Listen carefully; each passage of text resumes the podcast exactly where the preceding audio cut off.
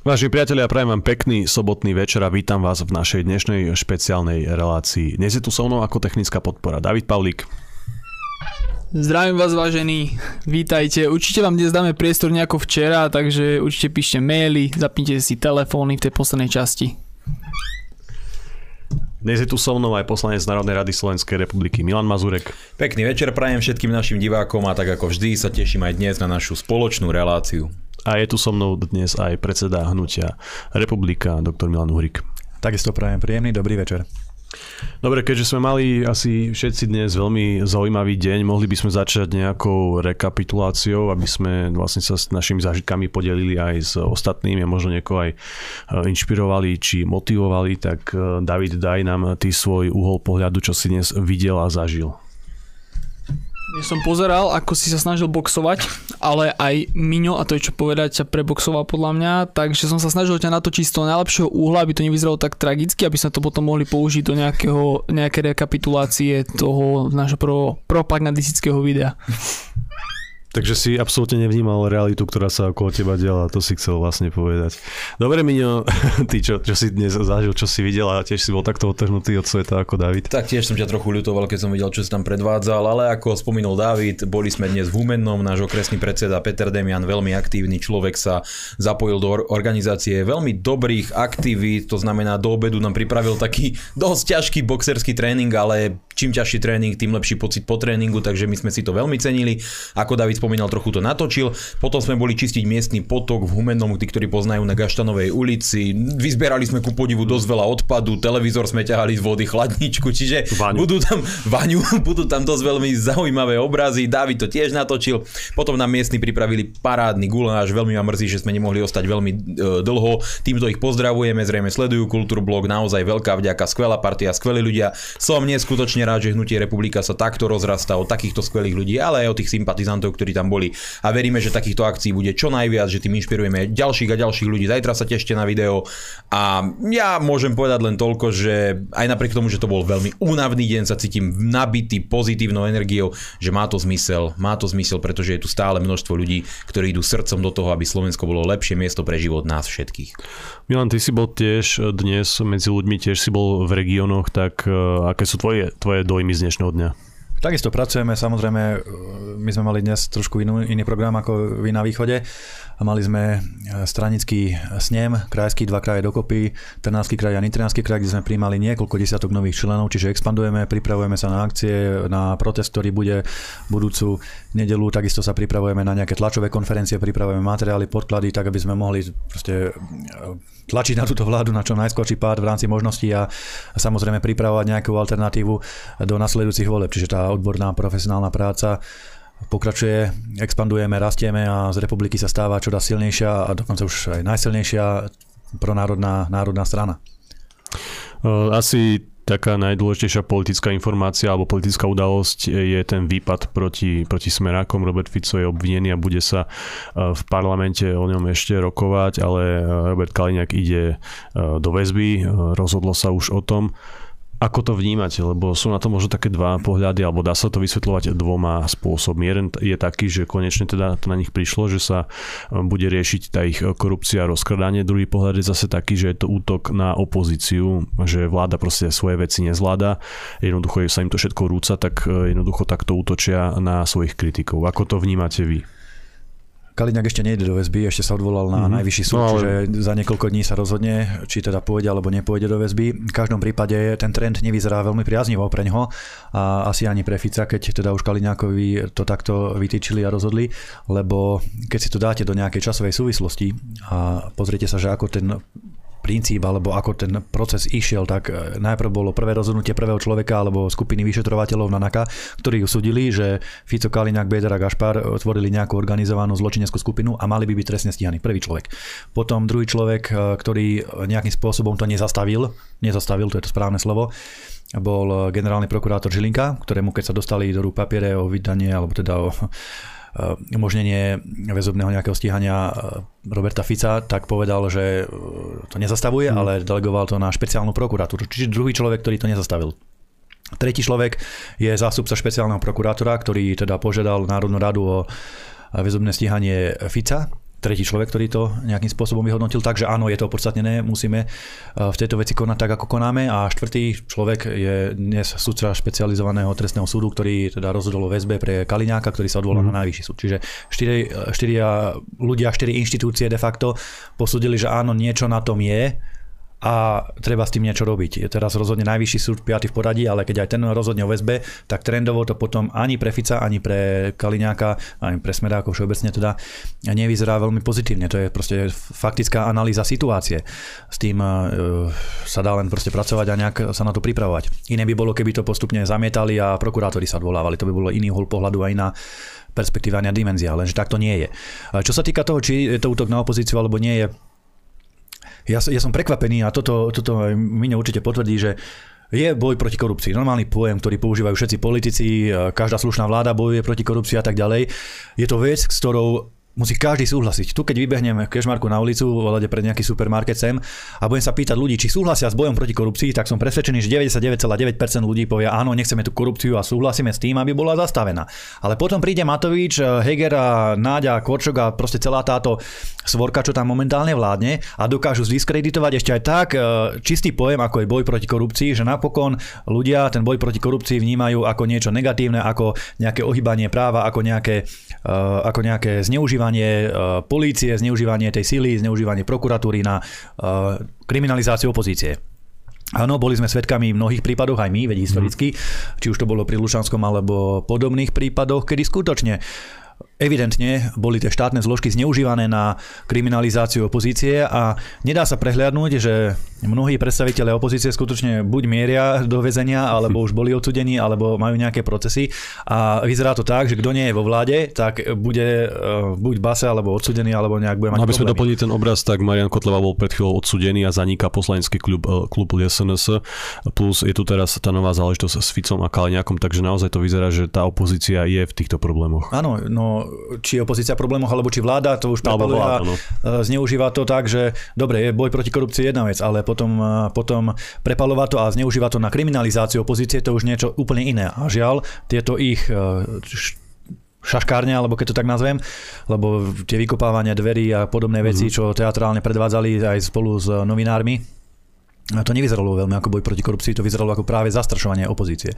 Čiže máme tu takúto situáciu, čelíme takejto situácii. E, samozrejme, my sme už dali aj do médií vyhlásenie, že keď sa bude v Národnej rade, teraz asi niekedy koncom týždňa, sa bude hlasovať o vydaní e, Fica alebo nevydaní Fica e, na trestné stíhanie, na väzbu, pardon.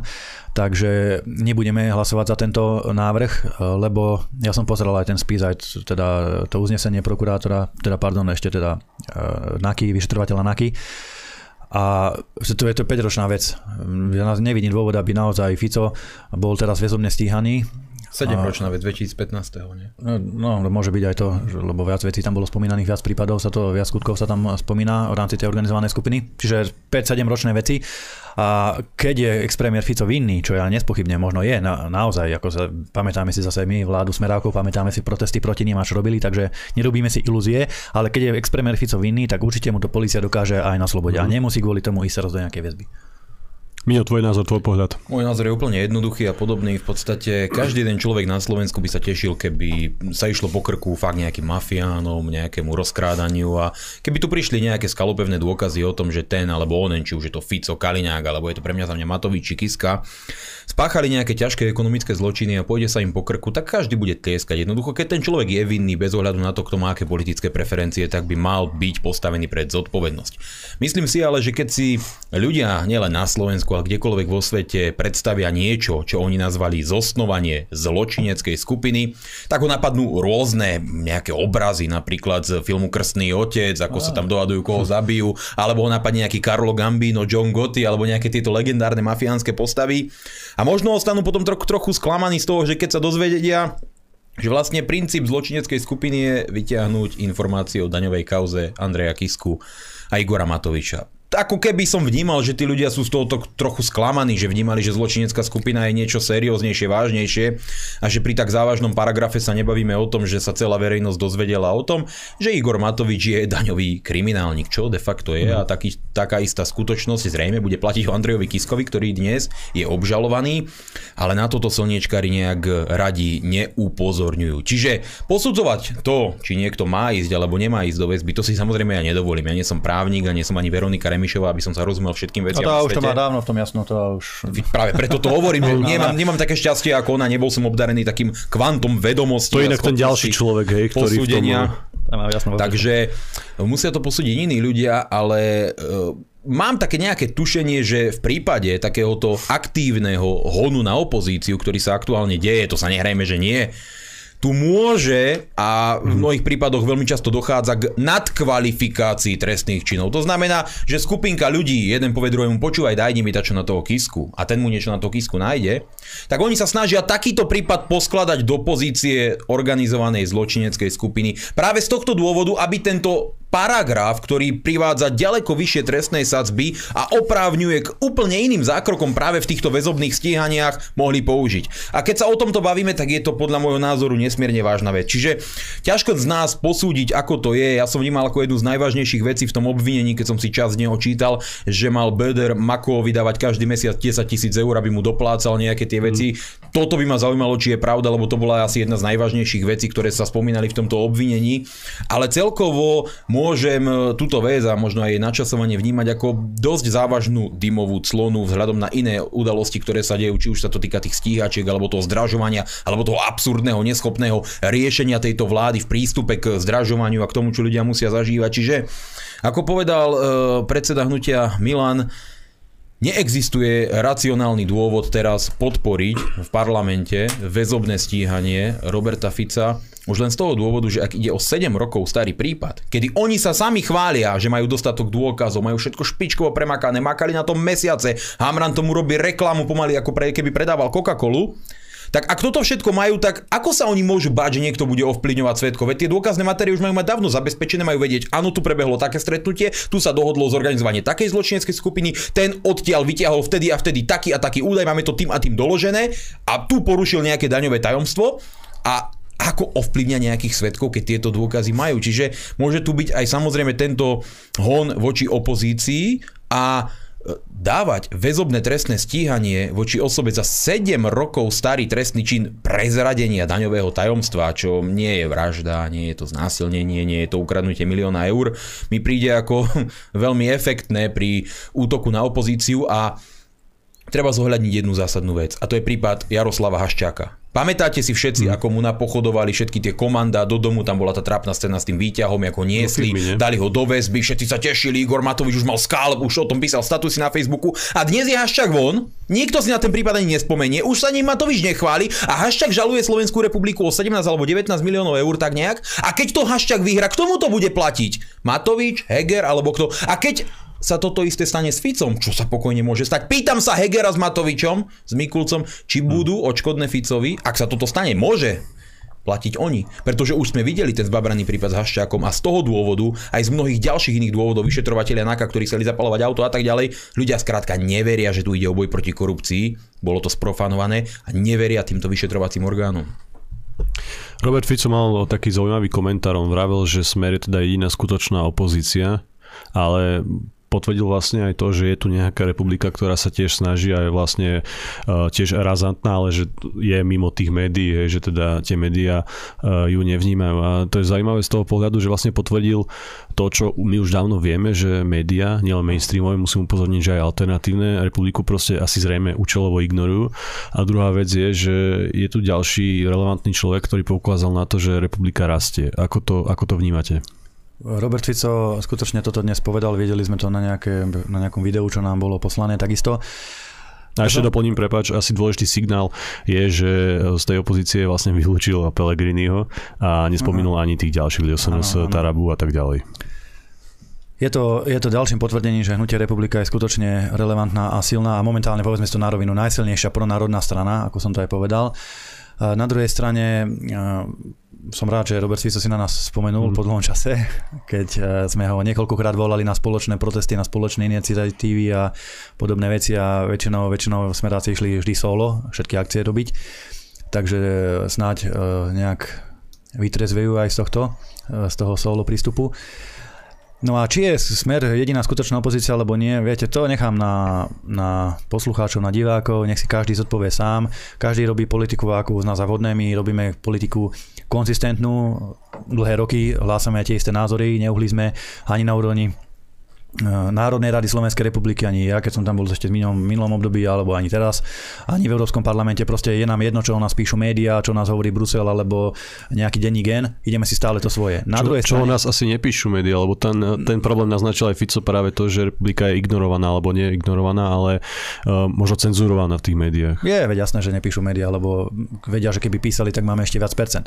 A na druhej strane ale chcem povedať, že na margo toho, že jediná skutočná opozícia, hmm. podobné, podobné hlášky, a to ja sa pýtam, to nehovorím teraz, e, nejdem tu konštatovať, ale nech si každý položí ruku na srdce, každý z poslucháčov a nech sa spýta sám seba, či by minulá vláda Smeru, sns a Mostu Hit neposlala napríklad na Ukrajinu tiež tú S-300 a zbranie. Lebo ja si spomínam, a nebolo to tak dávno, kedy minulá vláda posielala na ruské hranice slovenských vojakov trikrát, trikrát, kedy minulá vláda nakupovala americké stíhačky, kedy minulá vláda trikrát schvalovala protiruské sankcie a tedy bol ten verejný tlak na proti tomu Rusku alebo na schvalovanie týchto vecí takýto malinký, takýto malinký. Vtedy nebol problém s Ruskom, všetci normálne fungovali a tak ďalej. Teraz, keď je ten verejný tlak takýto z Bruselu, z Washingtonu, pýtam sa ľudí, nech si každý na to odpovie sám, či by Fico s Dankom a s Bugárom, keby boli pri moci, neposlali na Ukrajinu zbranie, keď v čase, keď bol ten tlak oveľa menší, robili to, čo robili. Čiže v týchto Pýtam zahraničných otázkach to vnímaš tak, že boli aj oni tí iniciatívni, že sa snažili teda zapáčiť. No v čase, keď boli pri moci, samozrejme, bol na nich oveľa nižší tlak, ako je na súčasnú vládu, aby robila to, čo robí. A takisto posielali tie zbranie, posielali vojakov, e, zapájali sa do toho protiruské ťaženia. Čiže nie som si celkom istý, poviem to veľmi diplomaticky, či by dnes konali inak.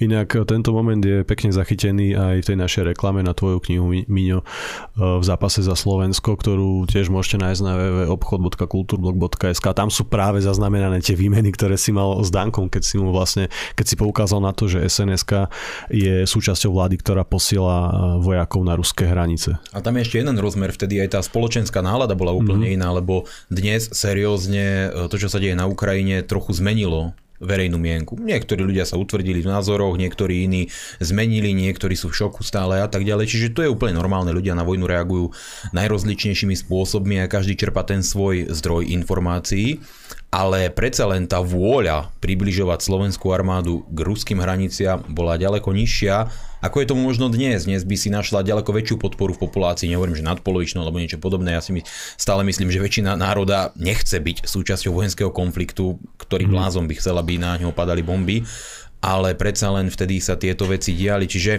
takéto poznámky o jedinej e, skutočnej opozícii a tak ďalej e, podľa môjho názoru nie sú vhodné, pretože treba dnes hľadiť predovšetkým na to, ako povedal Milan, že keď si chcú do nekonečná najrozličnejšie opozičné politické síly myslieť, že sami solo akciami môžu niečo dosiahnuť a môžu sa niekam posunúť na úkor tých ostatných a že aj v tých najkritickejších momentoch dbať práve na vlastné politické preferencie, percentá, na úkor celospoločenskej situácii, že to nie je vhodné. Ako Vidíme, že hlas si napríklad aj teraz v komunálnych voľbách ide svoju cestu, podporili Luntera, idú si proste otvorene slniečkársky progresívny štýl, čiže e, je viac než žiaduce, mm. aby sa každá príčetná a aspoň čiastočne na národ mysliaca politická sila nejakým spôsobom e, zjednocovala aspoň v tých cieľoch, ak už nie v tej spoločnej ceste. Ja len doplním, aby aj poslucháči mali prehľad, keď, keď sa rozprávame o tom nejakom spoločnom opozičnom postupe proti vláde.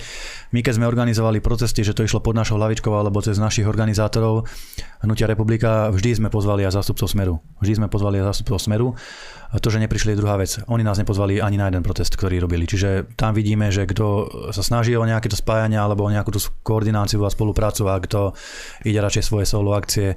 Raz nás pozvali, raz nás pozvali, aby som nekryl ukrivdil do, keď mali ten protest, čo to bolo v tej rímavskej sobote, ale tam sme mali ísť akože na pódium tlieskať smerákom na... My sme mali byť teda v tých prvých nejakých radách a mali sme tlieskať. Keď do publika. Do publika, do publika áno, áno, tak hovorím za to. Ďakujem pekne. tak. Ale nemusíme teda až takto preháňať. Ale zase vnímajme to tak, že táto situácia práve môže ukazovať na nejakú mm. lepšiu, zmysluplnejšiu budúcnosť, kedy si aj lídry iných strán, ktorí doteraz nevideli v nejakej zmysluplnej spolupráci aj napríklad na tom protestnom fronte cestu, že teraz pochopia, že no, mm. sami si nevyhrajú nič, že ten Matovič s Mikulcom sa neboja zneužiť akýkoľvek zákon, akýkoľvek paragraf a že pomstichtivosť Matoviča je, je, je niečo šialené, o tom by mohli ľudia písať knihy, diagnózy by mohli vymýšľať psychiatri. Čiže uh, možno aspoň teraz a to myslím ako taký pozitívnu aj výzvu, aj nejakú možno takú predikciu, ktorá by sa snáď mohla naplniť, už budú chápať, že tá solo cesta nikam nevedie a že je potrebné začať normálne príčetne spolupracovať, pretože my sa vôbec nebránime tomu, aby ktokoľvek, kto je vinný z akejkoľvek korupčnej či kauzy, či je to z Zurindu, od Fica, od Bugára, to je úplne jedno, aby bol za to zodpovedný, ale treba brať e, v potaz, v ohľad, že tu máme naozaj mafiu na Národnej kriminálnej agentúre. Veď všetci videli tie prepisy, to nie je žiadne tajomstvo, toto sa proste nemôže diať. A vidíme aj to, že priamo z ministerstva týchto ľudí kryjú. Čiže oni nemôžu Ficovi nič vyčítať, lebo reálne, minimálne nie sú o nič lepší a neštítia sa akéhokoľvek zneužívania zákonov. A práve presne toto je ten dôvod, prečo akýkoľvek takýto policajný útok voči opozícii ľudia chápu naozaj ako snahu o likvidáciu oponenta, oponenta, ktorý ich ohrozuje. Už sme to spomenuli, e, načrtli sme nejakú pomoc pre, vojenskú pomoc pre Ukrajinu, vieme teda, že sme sa vzdali našich S-300, ale o to sa už teraz začína šepkať o, o tom, že sme Ukrajine posunuli teda aj naše stíhačky. Je už rozbehnutá aj nejaká mediálna kampaň. Pamätáme si na, ten, na tú komunikáciu ohľadom S-300. Najprv to teda popierali, boli razantne proti tomu a potom to už nejakým spôsobom boli donútení e, priznať, až to nakoniec otvorene priznali. Hej. Takže je, je to podľa mňa v hre, že sme E, tej Ukrajine tie stiačky naozaj dali, čo by to znamenalo pre nás, lebo podľa mňa to už je naozaj také e, naozaj devalvovanie alebo ničenie našej, našich ozbrojených síl a nejakej našej možnosti zasiahnuť v rámci nášho vlastného vzdušného priestoru, keď už prídeme aj o tých pár stíhačiek, ktoré zatiaľ máme. Dneska bolo v médiách, uh, som to videl na denníku alebo kde je nejaká mapka, že mm. akoby nás že to v pohode, že... dokázali vykryť, že za 30 minút z nejakého Polska alebo z Maďarska uh, by vedela nejaká stíhačka dobehnúť, keby sa tu nejaký blázon rozhodol napadnúť Mochovce s nejakým lietadlom alebo niečo podobné a samozrejme východné Slovensko tam ani nebolo pokryté v tých grafoch. To je už druhá vec, hej, lebo to nevychádza. No, ne, to, je, to je problém. No ale, ale o čo ide? Skutočne, ako to bolo spovedané, Náť už raz klamal. Vyslovene hmm. prosto klamal celému národu, keď hovoril, že žiadna S-300 sa nebude odozdávať na Ukrajinu. Nakoniec boli len fotky, ako to tam už je na vlaku naložené a už to tam smeruje. Potom sa ospravedlnil do médií, že musel klamať lebo. Lebo niečo. Teraz hovoria, že stíhačky hmm. nedali, alebo nedajú, alebo nejaké náhradné diely na tie stíhačky. A zároveň ale no. sú tu informácie, že úplne v pohode nás vykryjú naši spojenci. Áno, teda aspoň presne, tak, presne tak už pripravujú, jak tedy hovorili o tých patriotoch, hmm. že plnohodnotná náhrada, Holandiania tu položia za nás život, keď bude zle a podobné veci. E, tak teraz už hovoria o tom, že cudzie stíhačky nás budú určite kryť a cudzí piloti budú zomierať, keby náhodou sa na Slovensku niečo stalo. Tak e, nie je vylúčené, že tie stíhačky skutočne už možno, že tam aj sú, alebo sú na ceste tam, alebo sú rozobraté a idú tam na nejaké náhradné diely alebo niečo podobné. Tak e, ja by som sa vôbec nečudoval, keby to tak bolo. Tá vláda, súčasná, tá svorka, to robí z dvoch hlavných primárnych príčin. Poprvé, poprvé sa chce zapáčiť samozrejme Washingtonu a Bruselu, tak sú iniciatívnejší, sú pápežskejší než pápež, keď, keď Amerika dá peniaze, tak Slováci dajú peniaze a ešte aj zbranie, ešte viac ako treba. A druhý dôvod je samozrejme ten, že zase sa budú môcť nabaliť. Predajú alebo respektíve darujú Ukrajine protivzdušnú obranu, darujú jej stíhačky, potom príde náď o pol roka zase do parlamentu, tam predloží nejakú rozpočtovú zmenu, že potrebuje 2 miliardy alebo 4 miliardy na nákup nových stíhačiek, nových protivzdušných systémov. Už sa bude tešiť, ako sa stretne znova s tým americkým eh, ministrom obrany a dohodne s ním nejaký kšeftík, kde zase mu budú tlieskať a zase bude populárny, čiže e, toto je celé jeden špinavý prepracovaný plán, ako vybrakovať Slovensko dvojmo. Jednak sa zbaviť starých zbraní, poslať to na Ukrajinu, zaťahnuť nás do konfliktu a potom sa nabaliť na nákupe nových vecí, aby teda povedali, že potrebujú modernizovať armádu a doplniť tie chýbajúce zásoby. Čiže z tohto pohľadu ja to vidím ako veľmi nebezpečnú veľmi nebezpečnú stratégiu, veľmi nebezpečný trend, vlasti zradu nazvime to. Veď snáď v budúcnosti sa k tomu aj vrátime a budeme to prešetrovať aj v takomto duchu. A tento názor nemám len ja. Tento názor majú skutočne aj odborníci aj v rámci nášho hnutia Republika, či je to generál Viktorín alebo aj plukovník Peťo Pukan, ktorý sa tiež venuje týmto záležitostiam. Jednoznačne hovoria, že toto sú veci, ktoré, ktoré sú strategicky nesprávne, vojensky nesprávne a nehovoria o tej ekonomickej stránke, ktorú som tu spomenul, takže celé zle. Minio, tvoj názor, tvoj pohľad. Ja to vnímam úplne ako ohrozovanie bezpečnosti a záujmov Slovenskej republiky, ktorá je tu priamo vedená najvyššími štátnymi predstaviteľmi, ktorí sú volení na to, aby zabezpečovali bezpečnosť týchto ľudí okrem všetkých iných povinností, ktoré majú. Veď je predsa nemysliteľné, aj dobre, Naď môže nám povedať v televízii, že nie, my neposielame stíhačke, nechceme ich poslať. To je ako keby nám povedal, áno, posielame ich a chceme ich poslať, lebo z takejto klamárskej op- ospravedlňte ma papule, jednoducho nič iné čakať reálne nemôžeme, ale ako hrdého Slováka, ktorému záleží na rozvoji a bezpečnosti jeho štátu, ma normálne šokovala tá mapka presne, o ktorej ste tu hovorili, mm. že tam bolo zakreslené a z Polska vedia takýto kruh vykryť, z Česka takýto, z Maďarska takýto. Že či my sme vôbec ešte štát?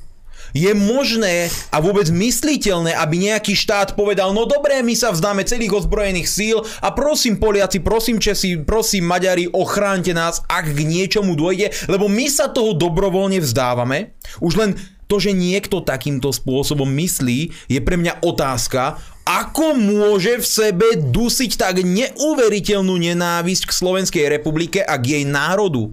Lebo on vedomé robí niečo, čo, a to si povedzme rovno, nerobí nikto. Ani Nemci im neposlali všetky svoje stíhačky.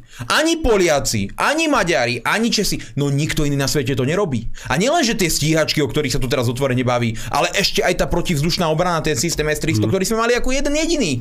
Oni ošklieštili Slovensko úplne o všetko a povedali, veď tu sú naši spojenci, ktorí nás budú chrániť. Oni nás dali do koloniálneho postavenia Haiti, ktoré proste, keď by sa niečo dialo, tak domovského Francúzska nás príde chrániť francúzska armáda, ktoré je nesvojprávne, kolónia, proste štát, ktorý je vykastrovaný doslova, ktorý je proste úplne len ako prívesok na kľúčenke niekoho totálne iného a je ešte šialené vôbec myslieť na to, že oni práve našli akéto Slovensko, ktoré môžu ohlodať, ktoré môžu vyprázdniť a z neho to budú tam presúvať hufnice, stíhačky, jednoducho materiál, zbranie, palivo, všetko tam pošlu a nikto iný takéto samovražedné šialené aktivity nerobí. A nikto mi neodpovedal ani na tú otázku, ktorú som dal v poslednej relácii, keď sme riešili toto odoslanie e, systému S-300. A to je otázka, Uh, aká reakcie príde od Ruskej federácie? Lebo bez ohľadu na to, či je niekto najväčší mm. fanúšik Zelenského, Putina, Bidena alebo pre mňa za mňa aj uh, Merkelovej, otázka je úplne jednoduchá. Naše jadrové elektrárne napríklad, to je jedna z mnohých tých štruktúr energetickej politiky, ktoré máme, fungujú iba na to ruské jadrové palivo. Minister Sulik povedal, že skôr ako za dva roky nie sme schopní ho nahradiť nejakým tým americkým palivom. Ak teraz napríklad o rok budeme potrebovať nakúpiť nové jadrové palivo z Ruskej federácie, čo urobíme? Ja, ja sa pýtam všetkých, čo urobíme, ak nám povedia v Rusku, no my vám ho nepredáme. Veď ste posielali zbranie na Ukrajinu, však buďte radi. Ja sa pýtam Sulíka, pýtam sa Náďa všetkých, ja nehovorím, že sa to stane, ale že toto sa reálne stať môže a že tí Rusi túto kartu v rukách majú. Ja si myslím, že bez tých pár palivových tyčí, ktoré nám predajú, prežijú ale my bez nich nevyrobíme elektrínu pre Slovenskú republiku. A či potom e, pôjde nač krútiť nejaké veľké dynamo, aby nám vyrobil elektriku, alebo Heger, alebo kto. Lebo toto Heger sú... nie, Heger by toho nenakrútil ešte. Ale, ale reálne sa tu bavíme o závažných dôsledkoch, ktoré teoreticky možné sú a v praktickej rovine my nevieme, čo nás bude čakať. My nevieme a oni toto všetko vedome. Čiže nielen, že nám zobrali protivzdušnú obranu, do budúcna nás urobili terč tých najhorších možných sankcií, ktoré nás vzhľadom na energetickú závislosť voči Ruskej federácie, bez ohľadu na kto kto má aký názor, robia totálne závislú kolóniu, ktorú oni vedia doslova a do písmena do malej chvíľky vypnúť. A s týmto argumentom nikto nepracuje. Každý sa tvári, no dobre, tak my tam pošleme pre mňa za mňa všetko, možno čo skoro aj vojakov, keď budeme naďamať hmm. ďalej ako ministra a Rusi to budú len tak tolerovať. Asi. Inak taký zaujímavý fakt, ktorý, na ktorý upozornil denník N je, že vzhľadom na uh, eh, HDP je Slovensko štvrté uh, pri tej pomoci Ukrajine. Hej. Čiže my vzhľadom na HDP pomáhame viac ako napríklad USA, Nemecko alebo Francúzsko hej, alebo Taliansko a tak Koho ďalej. Takže je to sranda. A zároveň vlastne, keď mal Putin eh, jeden z tých cieľov demi, demilitarizovať Ukrajinu, tak sa mu to podarilo v prípade Slovenska asi a eh, tam sa mu to naozaj darí. Dobre, David, daj prosím ťa prestávku, po ktorej budeme pokračovať. Dobre, vážení priatelia, vás vítam späť po prestávke v našej špeciálnej relácii. Je tu so mnou David, eh, Milan Mazurek a Milan Uhrik. Eh, inak riešili sme aj to, že sa Slovensko postupne vzdáva svojich ozbrojených síl v prospech iného štátu a eh, či to vlastne, či to vlastne takto skončí, lebo čo keď ich napadne, že vlastne nemusíme mať ani vlastnú policiu, lebo však z Maďarska vedia zasiahnuť, hej, vedia prísť, vedia prísť policajti z Česka, z Polska, to je policia, môže zrušiť aj nejaké nemocnice, lebo veci povedia, že nemocnica v Novom Targu je dobrá toto je presne dobrá no. logika. Na čo nám je nemocnica v Poprade alebo v Kešmarku? To, hovorím to teraz z regionálneho príkladu, mm. ktorý mi je najbližší keď veď predsa podľa tejto logiky, ktorú nám predstavil minister Náď, máme, môžeme zainvestovať do nemocnice v Novom Targu a keď sa niečo stane, tak my urobíme partnerskú spoluprácu a pacientov prevezieme tam a Poliaci nám pomôžu. Na čo nám sú vlastné nemocnice, keď nám nie treba armádu? Čiže tá otázka nie je o tom, že či chceme pomáhať Ukrajine a tak ďalej, ale o to, že sa náš, náš štát a naše štátne orgány a inštitúcie a tak ďalej rozpadajú a mali by sa práve že zvláďovať. Hej. To je tá zodpovednosť za úloha tých politikov, nie? aby ich teda rozdávali a roz, rozkrádali, proste ničili, ale aby ich zveľaďovali. A to by sme asi chceli e, veľa. Takto len taká krátka poznámka. Nech boli predchádzajúce vlády akokoľvek skorumpované a robili aj nejaké nesprávne rozhodnutia. Treba povedať, že takto zlá a nekompetentná vláda na Slovensku historicky nebola. Toto je naozaj najhoršia vláda, aká tu kedy bola a snáď prvá vláda, ktorá príjma vyslovene zlé rozhodnutia. Vyslovene, že škodlivé zákony. Keď sa príjmali v minulosti nejaké zákony, dobre, boli zlé, alebo nedomyslené, alebo tak, ale toto sú vyslovene škodlivé veci, ktoré idú priamo proti štátnosti, proti tej bazálnej činnosti štátu. A samozrejme potom ten štát aj tak vyzerá, že nefunguje mm. už nič. Prakticky všetko rozbité, všetko skrachované, alebo e, na pokraji rozkladu. Takže áno, Najviac asi, čo ma zaujalo z aktivít republiky je teraz e, zabezpečiť to právo na hotovosť. Ono, veľa ľudí si možno neuvedomuje, aké je to dôležité, ale my keď sa tej hotovosti vzdáme, tak sme vlastne úplne v rukách toho štátu, ktorý nás môže vypnúť vlastne v momente, hej, veď peniaze potrebujeme takmer na všetko, na tie úplne základné životné veci, musíme si ich zaplatiť. A ak nebudeme mať hotovosť a budeme náhodou nejakí extrémisti, zlí občania, alebo ako to funguje, funguje v Číne, že nebudeme mať dostatok tých sociálnych kreditov. To podľa mňa fakt to, to príde aj do Európskej únie, tak toto vyzerá. A nebudeme mať hotovosť, tak nás zrušia len takej. A preto je veľmi dôležité chrániť tú hotovosť a naozaj aj apelujem na divákov, aby to brali vážne. Tá hotovosť je podľa mňa jeden z tých garantov vlastne tej slobody, ktorá v tom modernom svete, v tom význame v modernom svete.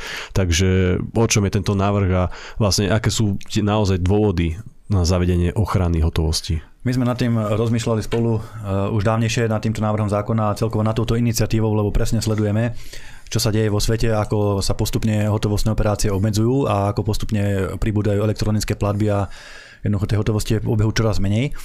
No a takým, takým spúšťačom e, nedávnym bolo, e, aspoň pre mňa, teda z mojej pozície, z pohľadu mňa, to, keď sa v Európskom parlamente teraz rokuje a bude sa to aj schvalovať samozrejme o legalizácii e, kryptomien. To znamená legalizácia kryptomien, e, aby bola každá platba, ktorá bude kryptomenami spravené bitcoinami a podobnými, aby bola identifikovateľná, aby bol jasný, kto platil, komu platil, e, z akého účtu, akú sumu a tak ďalej. Čiže tak ako bankové platby, aby to bolo skrátka dohľadateľné. Chcú to mať hlavne pod kontrolou. To mať pod kontrolou, Už to nebude anonymné. Samozrejme, bude sa to aj zdaňovať potom následne a tak ďalej.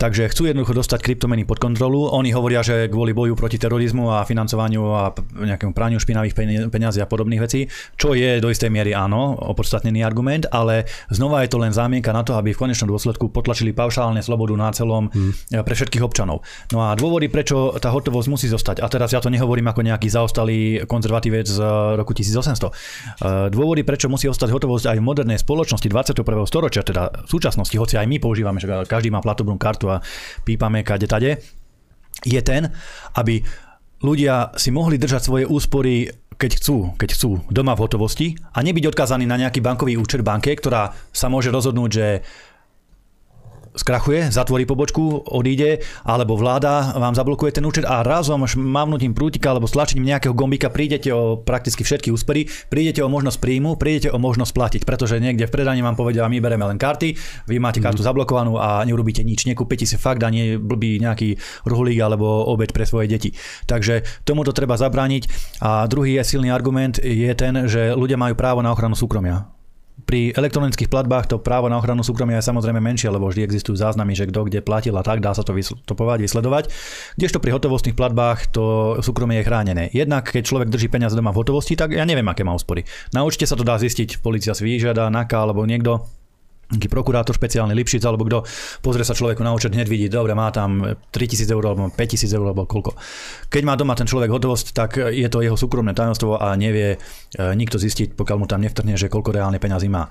Takže to isté platí samozrejme o platbách. Keď niekto platí iba kartami, tak je vystopovateľný. Mm. Samozrejme, niekedy to nevadí, keď kupujeme nejakú, nejakú prkotinu, tak je jedno, či to niekto vie alebo nevie. Ale proste sú situácie, kedy nechcem, aby to bolo vystopovateľné a chcem si niečo kúpiť ako normálny človek, ktorý nie je pod dohľadom veľkého brata, kamery a prokuratúry a policie a byť slobodným občanom. Čiže z tohto dôvodu e, chceme tú hotovosť nejakým spôsobom zafixovať, aby bola chránená, aby bola aj naďalej používaná tak, ako sa to sluší a patrí.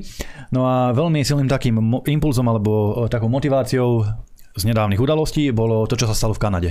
Lebo to bol praktický mm. dôkaz a príklad toho. No, no. Justin Trudeau nedávno bol v Európarlamente, som sa tam nad ním rozčuloval veľký slnečkár prišiel tam rozprávať o tom, ako chráni demokraciu a neviem čo všetko možné. A tebe tam nedali slovo, myslím. Nie? Nedali mi tam slovo vtedy, ale kolega Chorvát, jeden dobrý taký, taký známy, vystupovala veľmi dobre e, Trudovi naložil, keď to tak poviem na rovinu mu tam povedal, čo si o ňom myslí a, a ako vlastne zavádzajú totalitu a ten liberálny fašizmus v praxi a v Kanade ako to vyzerá. No a bol to práve tento kanadský premiér Trudeau, ktorých tých kamionistov alebo tých vodičov, mm-hmm. kamionov, šoférov všeobecne, ktorí protestovali proti covid opatreniam, ktoré ich likvidovali, nevedeli sa ich zbaviť, nevedeli, nefungovala policia, na nich nevedeli nič, tak nakoniec im zablokovali účty. Vláda Trudeau prikázal, aby tým ľuďom zablokovali súkromné účty, súkromné peniaze, karty, proste všetko. A tí ľudia, keby nemali vtedy hotovosť, tak sú zrazu na ulici, neurobia nič. Fakt, predstavte si, že máte iba kartu, ktorá vám nefunguje a nikde inde si nemôžete kúpiť s hotovosťou, no ste skončili. Musím, musíte žobrať na ulici, suseda by vám išiel kúpiť nejaké jedlo pre vaše deti. Veľmi nebezpečná vec, vláda to zneužila prvýkrát v histórii. Prvýkrát v histórii sa to stalo, že vláda zneužila túto kompetenciu proti vlastným občanom v Kanade a keď sa to stalo v Kanade, ja nepochybujem samozrejme ani na sekundu o tom, že nejaký financmajster Matovič by nebol schopný spraviť to isté v prípade, keby eh, na jesen došiel nejaký Megatrónový variant a ľudia by išli zase protestovať a nevedeli by tie protesty zastaviť. Takže eh, z tohto dôvodu sa treba tomu postaviť. Eh, vidíme, čo sa deje na medzinárodnej scéne. Teraz eh, narazím znova na, tú, na ten konflikt na Ukrajine. Ako Rusom zablokovali zahraničné devízy v rôznych bankách. Ruskej centrálnej banke. Prvýkrát v histórii. Prvýkrát to sa nikdy nestalo. Neboli akékoľvek vojny, Nikdy sa nesklzlo, keď to poviem tak hlboko, aby sa štátu blokovali nejaké peniaze, ktoré má legálne, slušne podľa medzinárodných zmluv, uložené v inom štáte. Teraz už Zelenský vykrikuje, že tie peniaze, ktoré zablokovali Ruskej centrálnej banke v zahraničí, by sa mali dať Ukrajine aby Ukrajina mohla z toho proste sa financovať. Áno, v tomto majú Rusi pravdu, že z tohto pohľadu z ruského je to proste prasprostá lúpež ich vlastných peňazí, lebo Rusi takto peniaze uh, cudzincom, ktoré majú, ktorých majú uložené v Rusku, neukradli zatiaľ. Možno to v reakcii na to spravia. Mm. Takže z tohto dôvodu treba zachovať tie hotovostné veci, platby, ceniny a podobné záležitosti, aby to nebolo všetko len o nejakých čipoch a o nejakom o nejakej elektronizácii, lebo to sa dá, vidíte, veľmi dobre na medzinárodnej úrovni a aj na fyzickej úrovni hocikedy vypnúť. Mino, je asi aj pre teba veľmi dôležité, aby si napríklad e, Sabakovi mohol tých 20 tisíc dať e, normálne v, v kufri a v hotovosti. Lebo možno ti bude blbé mu to posiať prevodom. Nie? Jasne, Sabaka je dosť zložitá téma, ale ja si spomínam v tejto téme na jeden výrok e, poslanca Národnej rady, veľmi známeho aj tu pre divákov Kultúrblogu, ktorý nepriamo, ale súvisí s touto témou.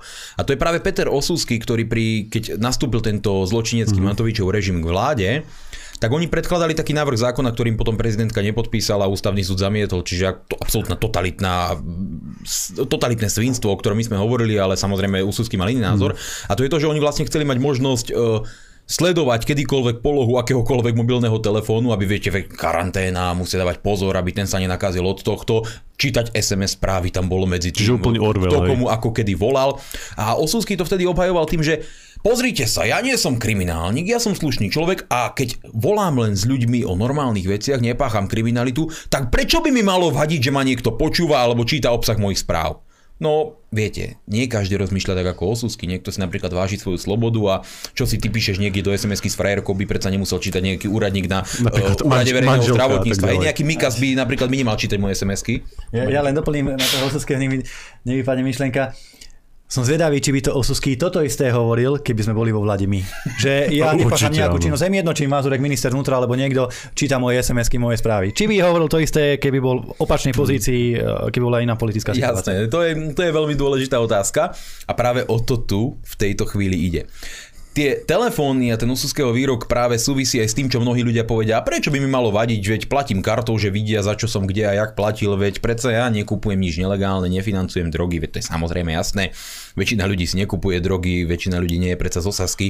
A je tu taká ale iný, iná, iný problém, iný rozmer a to je to, že keď vy platíte prakticky všetko kartou. Sú aj takí ľudia, ktorí už výhradne platia kartou. Už som minulý videl, ako mobilom platili, to som ešte nepochopil tej technológie, ale možno raz sa doučím. Hodinkami sa platí, nálepkami sa platí, všetkým sa nezdá platiť. To je všetko krásne v rámci technologického pokroku.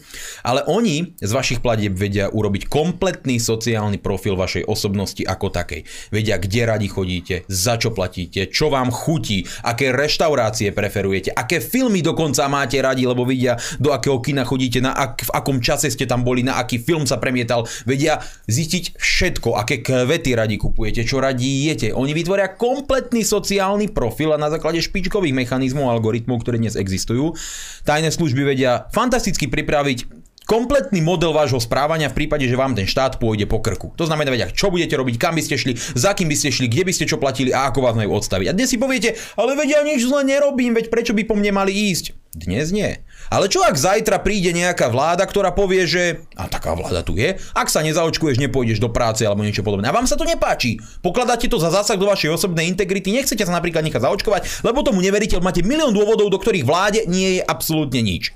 Ale oni povedia, že to takto bude.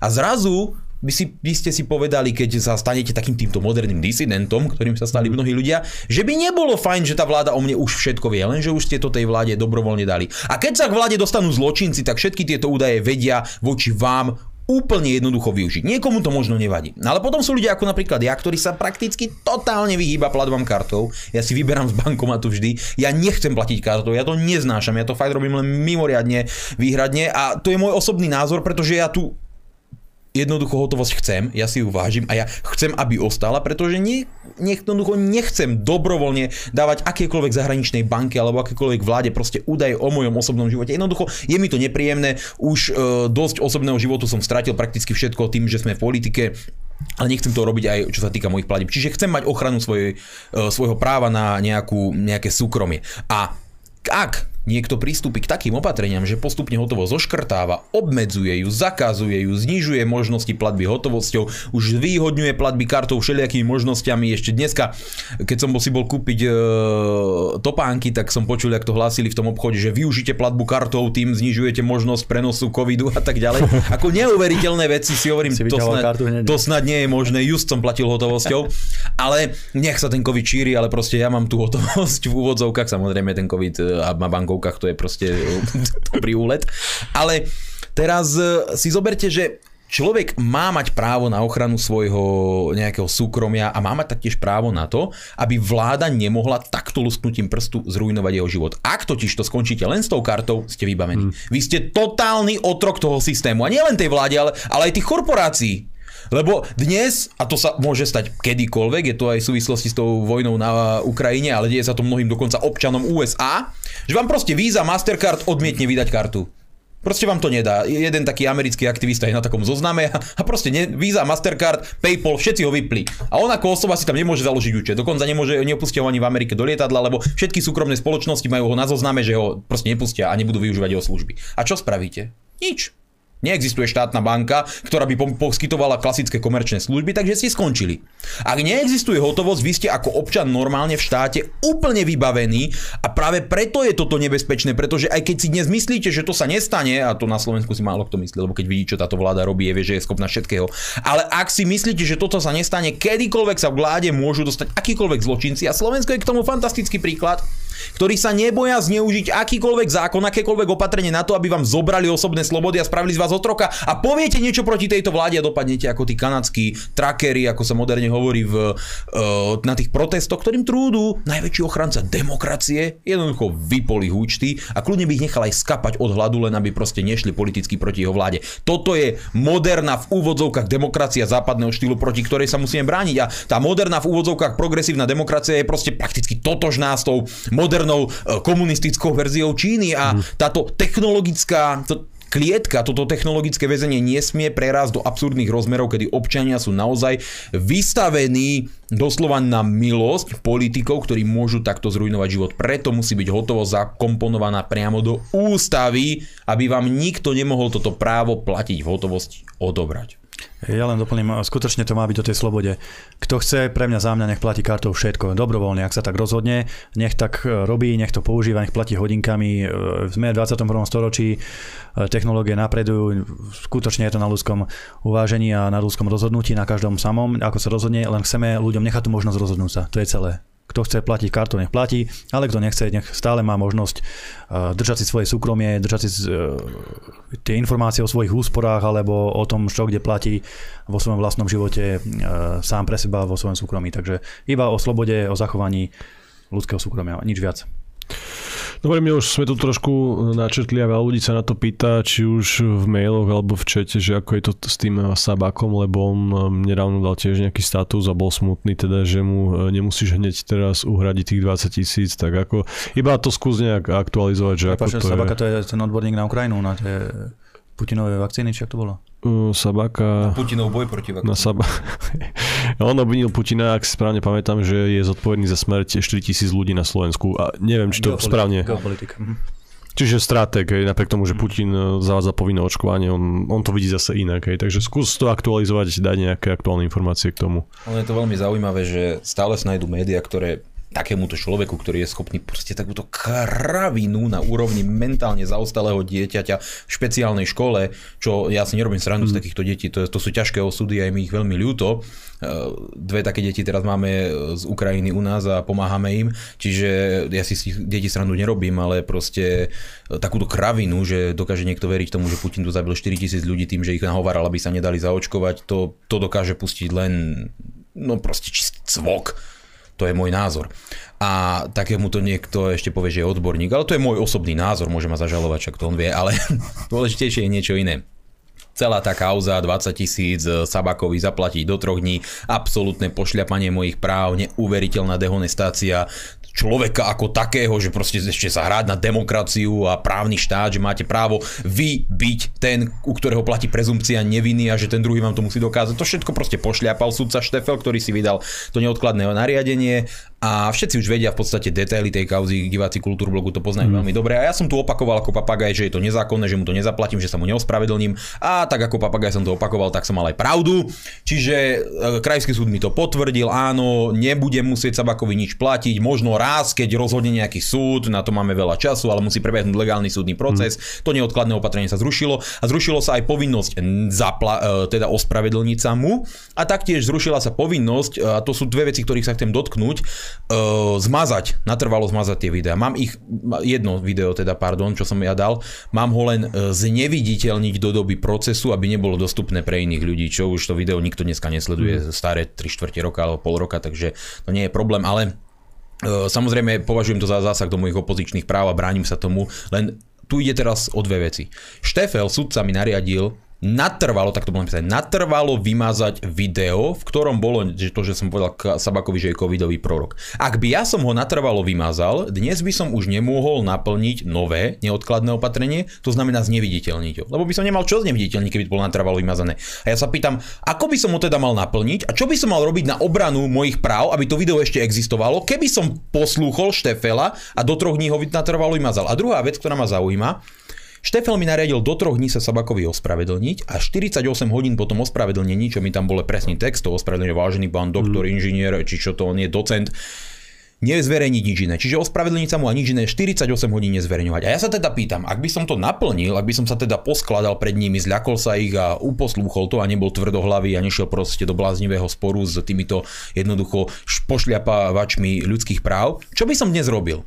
Ja by som sa mu ospravedlnil a 48 hodín by som nemohol vyvíjať ďalšiu politickú činnosť na sociálnych sieťach. E, ako by som to teraz riešil? Mal by som žalovať Sabaku, aby sa mi ospravedlnil, že som sa mu mm. ospravedlnil? Alebo e, žaloval by som sudcu? Alebo čo by som robil? Lebo ja som zapýtal právnikov, na toto nikto nemá odpoveď. Lebo s tým sa ešte nikto nestretol, aby sa niekto musel do troch dní bez súdu ospravedlňovať. S tým sa nikto na Slovensku nestretol a nikto mi nevie dať odpoveď, čo by sa stalo, keby ja som uposlúchol to trojdňové nariadenie. A ja sa pýtam právnikov, keď poznáte, napíšte mi e-mail, čo by sa dialo, keď ja by som sa ospravedlnil nezákonne, lebo to by nebolo zákonné, nebolo to mm-hmm. zákonné, bola to pravda, a 48 hodín by som nemohol nič publikovať. Kto by ma odškodnil, akým spôsobom tých 48 hodín, čo keby som dal príspevok, ktorý mal 25 tisíc dielaní práve, ale nemohol som ho dať, lebo proste som mal zákaz. To sú veci, ktoré ma nesmierne zaujímajú, pretože keby som ja posluchol to Štefelové, Štefelové nariadenie, to by bol tak brutálny zásah do mojich ľudských práv, že dnes nikto nemá odpoveď na to, ako by som si ich ja vymohol naspäť. Nehovoriac, nehovoriac o tých peniazoch. Čiže mm-hmm. Počul som sa Vaku, ako povedal, že no ale veď keby on vyhral súdny proces, tak ja by som mu tých 20 tisíc vrátil. Čiže to je, to je veľmi krásny prístup k spravodlivosti. No tak najprv toho Kaliňaka na 10 rokov zavrite a keby po troch rokoch súd rozhodol, že vlastne bol nevinný, no tak ho pustíte. No však, ale však už je na slobode a možno aj odškodníte. Veď tak to bolo. A, a tak to môže pristúpiť k čomukoľvek. Ja ťa zažalujem, ty mi zaplať 150 e, tisíc, to ťa zažalujem. Však ale Janko, veď keď vyhráš o 6 rokov v súdnych procesoch, tak ja ti to vrátim, veď čo riešiš? Ty najprv znášaš stres, až keď sa potom rozhodneš, že si ho nemal znášať, tak potom ho vrátiš? Už len to, že niekto, pán geniálny odborník, medicínska kapacita, no proste intelektuál, docent, takú kravinu vypustí z úst, opäť raz dôkaz toho, ako niekto dokáže pristupovať k spravodlivosti. A bez na to, či sa o to, čo hovorím, dotkne, mňa uráža, že niekto takýto vystupuje v televízii. Mňa osobne, ako osobu, ako človeka, ako ľudskú bytosť ma uráža, že niekto taký vystupuje v televíziách a dáva ľuďom múdrosti. Mrzí ma to a ospravedlňujem sa všetkým ľuďom, všetkým ľuďom na Slovensku, ktorí uverili tomu, že keď sa zaočkujú a nenakázia sa, na základe vyjadrenia pána docenta Sabaku, Ospravedlňujem sa všetkým vám, ktorí ste boli oklamaní týmto pánom odborníkom. Čiže toľko zatiaľ k tejto kauze a teším sa na súdny proces, teším sa, keď budem sedieť tvárou tvár voči tomuto človeku mm. a všetky tieto jeho geniálne výroky zdôvodňovať ako dôkaz, že je to covidový prorok a veľmi slabý prorok, čiže Nostradamus je oproti nemu frajer. Dobre, uh, už postupne prejdeme aj na eh, časť vlastne pre divákov, len veľmi dôležité ešte teraz upozornenia. Vážení priatelia, viete o tom, že aj Kultúrblog je na rôznych tých uh, slávnych zoznamoch, tých pofidených spoločností, plus samozrejme tie sociálne siete nás blokujú, nás cenzurujú a tak ďalej. Fakt, stiahnite si ten Telegram. Ja nehovorím, že to je úplne dokonalá aplikácia, ale na Telegrame fungujeme zatiaľ bez cenzúry, zatiaľ bez obmedzení, máme tam oveľa lepší, kvalitnejší obsah, takže fakt, e, Milan už teraz akurát si inštaluje aplikáciu Telegram, takže naozaj Telegram je absolútny, absolútny základ. Dobre, David, daj prosím ťa, e, keď, sa, keď rozbehneš myšku, dobre, e, daj prosím ťa nejakú prestávku. Dobre, vážení priatelia, vítam vás späť po prestávke. Táto časť je venovaná vám a vašim otázkam. Pokojne nám volajte, David zobrazil telefónne číslo, takže otázky, fakt vás prosím, buďte čo najviac vecní a struční. Myslíte na to, že sa nám chcú dovolať aj ďalší ľudia, takže berte na to ohľad a samozrejme komunikujte s nami len cez telefón. Takisto píšte otázky na redakcia zavinač kulturblog.sk Máme volajúceho, nech sa páči, pekný večer. Večer, prajem. Počujeme sa? Áno, nech sa páči. Natália, zdravím vás všetkých. Ja by som sa chcela vrátiť trošku od témy. Milan, keď vidím Milanka Uhríka, asi pred mesiacom som hovorila, že Putin bol vyprovokovaný k tomu zákroku, že bol provokovaný 8 rokov a to Spojenými štátmi. A Milan, ty si mi na to vtedy povedal, že keď sa desiatí skrčme, keď, sa, keď je skrčme 10 ľudí a deviati z nich útočia a provokujú jedného, až tak, že ho naštú a že zautočí, právne je útočníkom práve ten jeden. Ja ti chcem povedať, že tým nesúhlasím, pretože morálne sú vinní tí deviati, ktorí provokovali. A ešte aj v Biblii sa hovorí, že beda tomu, koho vzíde pohoršenie. Čiže vinný na tej Ukrajine. Vinný je ten, ktorý, z ktorého vyšlo to pohoršenie a sú to Spojené štáty a, a podobne. To na, na túto tému a ďalej chcem ešte... Veľmi rýchlo vás poprosím, veľmi nejakú super stručnú otázku na 4 slova. Áno, ja chcem, nepočula som žiadnu reakciu od vás na odsudenie Mariana Kotlebu a chcem, aby si Miňo Mazurek spomenul, keď bol súdený v Banskej Bystrici, koľko ľudí Marian zorganizoval na jeho podporu v 10 stupňovom raze. Dobre. A ja by som sa za neho bola ešte Myslím, to myslím že tá otázka už bola jasná, hej, čo na to mi hovorí. Tak veľmi pekne ďakujeme za otázky a majte sa pekne. Ešte raz chcem pripomenúť, že my, my sme fakt radi, keď nám voláte, všetko super, ale myslíte na to, že potom sa nám ľudia stiažujú, že už nebudú do kultu blogu, lebo sa tam nikdy nedá dovolať a furt tam volajú tí istí. Prosím, fakt berte na tých ďalších ľudí ohľad, lebo položte nám otázku, spýtajte sa, niekto môže mať fakt dobrý, zaujímavý podnet a môže tu byť z toho konštruktívna debata, takže naozaj fakt zamyslite sa nad sebou, trošku sebereflexie a hneď bum, otázka, majte sa pekne, dovidenia, podporujem Kultúrblok, zdieľam ho, sledujem ho, kupujem veci na obchode a tak ďalej. Dobre, môžem len stručne, lebo tam bolo k tomu Rusku, k Ukrajine a k týmto veciam, že teda nie sú agresori, ale agresori sú tu, ktorí vyprovokovali. Je to samozrejme e, otázka vždy uhla pohľadu a tej perspektívy, že ako sa človek na to pozrie. Na druhej strane treba si povedať, že áno, Rusi tvrdia, že majú nejaké dôkazy o tom, že Ukrajina sa chystala ich napadnúť, teda konkrétne e, Luhansk a Donetsk, nejak, e, možno aj Krím. Teda tak tvrdí tá ruská, ruská strana. A teda, že preventívne museli Rusi zautočiť ako prvý. Ja len, ja len poukážem na to, že ak by to tak bolo, ja neviem, ale ak by to tak bolo a naozaj by Ukrajinci napadli Rusov, napríklad na Kryme a tak, tak Rusi by mali práve že morálnu výhodu, alebo mentálnu, alebo politickú výhodu, lebo oni by boli tí, ktorí bránia nejaké regióny pred nejakými útočníkmi, čiže agresori by boli automaticky Ukrajinci, ktorí poslali tanky na nejaké civilné obyvateľstvo a Rusi by sa mohli prezentovať presne tak, ako sa teraz prezentujú Ukrajinci, ako nejakí e, ľudia, ktorí bránia hmm. tých nevinných ľudí pred e, vojskami, pred armádami, pred tankami. Čiže, Čiže získali by tú komunikačnú áno, výhodu. Získali by aj morálnu, aj reputačnú výhodu, aj e, vo svete by neboli vnímaní ako agresori. Ak by to tak bolo, a neverím tomu, že nejaký ukrajinský útok by Ruskú federáciu vedel tak ohroziť, že by ich automaticky zrazil na kolena. To sa mi, to sa mi jednoducho nechce veriť. Takže stačilo počkať na ten prvý úder z Ukrajiny a Rusi by boli za hrdinou, ktorí sa bránia agresorovi. Ale teda rozhodli sa pri strategiu. No a čo sa týka odsudenia Marena Kotlebu, tak e, my sme to samozrejme aj odsudili, aj odsudzujeme. E, tieto politické procesy a priori všetky, aké sú. Eh, len čo sa týka Mariana, on sa tuším stiažoval tedy, keď už teda je tá otázka, on sa stiažoval na Facebooku, tam niečo bolo, že sme mu nenapísali SMS-ku alebo nejak tak. Viete, no... my sme dospeli ľudia všetci a niekedy nenapíše niekto sms tak tiež nepíšem urazený na Facebook, že či mi Miňo napísal k narodeninám alebo niečomu. Inak z okolností ten deň mal Marian Kotleba narodeniny a som rozmýšľal, že ako mám teraz zareagovať, aby sa necítil byť urazený, že som mu nenapísal sms k narodeninám, či mu teda mám poslať, alebo verejne zablahožil, alebo niečo, alebo zase bude status, mm. že mhm. som mu neposlal sms Nepríde mi to proste dôstojné, ani také e, dostatočne chlapské takéto veci riešiť, veď predsa e, veľmi dobre všetci vieme, že ten politický proces proces sme odsudzovali ako taký a priori. A to, že niekomu sme neposlali sms prosím vás, naozaj to už je trošku, trošku moc. Ja ešte doplním môj zažitok. Ja keď som, e, mi prišla správa, teda uznesenie, že som obvinený a tak ďalej, povedal som to Davidovi, tak ty si mi tiež nenapísal sms by si začal smiať. Hej, takže Musíš na Facebook napísať tie, no, tie reakcie sú naozaj rôzne. Ja e, len veľmi v krátkosti je úplne jasné, že odsudzujeme každý jeden politický proces ja som na tom súde, aj na špecializovanom súde práve s ním reálne sedel, bol som tam, je úplne každému jasné, že to odsudzujem a vždy, keď sa ma na to opýtate, je to absolútne pošliapanie práv a demokracie odsúdiť niekoho za nejakú finančnú pomoc, ale veľmi nekorektné považujem správanie z tejto strany, odkedy sme z strany odišli, všetky tie útoky, urážky, posmešky a pomenovania a vidíte, že my na to nereagujeme. A nereagujeme na to z jednoduchého dôvodu je tu dosť veľa médií a dosť veľa eh, rôznych eh, záškodníkov alebo takých ľudí, ktorí sa veľmi tešia na to, že môžu nájsť nejakú takúto bulvárnu tému, že Mazurek niečo odkazuje Kotlebovi, Uhrik niečo odkazuje Kotlebovi, Kotleba Uhrikovi a je úplne eh, hlúpe a bolo by úplne hlúpe z našej strany si nejaké takéto osobné veci predhadzovať verejne aby médiá mali krmivo pre svoje články, mohli zarábať na týchto bulvárnych titulkoch a mne to príde smiešné a preto mi príde absolútne nevhodné to, čo urobil s tým statusom. Nie je to hodné predsedu politickej strany a tie klamstvá o tých jablkách a tie detinské obvinenia, viete to, nie, nie, je to, nie, je to nie dôstojné. dôstojné. Nie je to vôbec dôstojné, nemalo by sa toto diať. A vidíte, z našej strany sme to aj napriek všetkým tým urážkam, útokom ustali a nereagovali sme.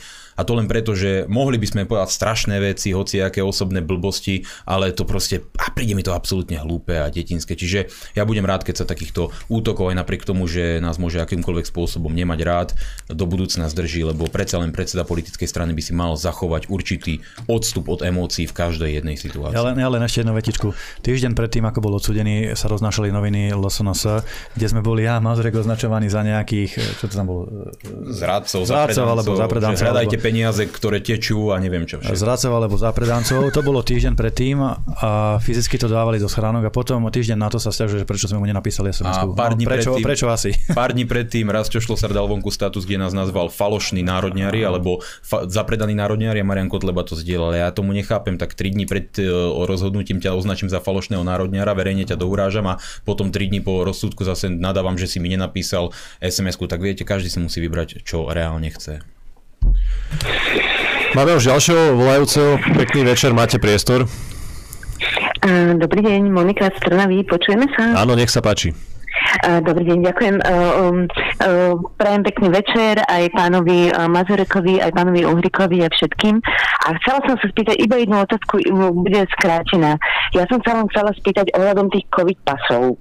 Lebo ja nie som napríklad očkovaná, som aj proti tomu a tak ďalej, ale však každý máme svoj názor. Ale Zaujímavé je to, len čo mi na to poviete, že zaujímavé je to, že zrazu e, zmizli rúška, nemusia sa nosiť, e, neviem kde, hoci kde v interiéri, ja neviem kde, iba tuším v nejakej, e, v jednom priestore, ale ja ho stále nosím preventívne, to je jedno, lebo však mám dve malé deti.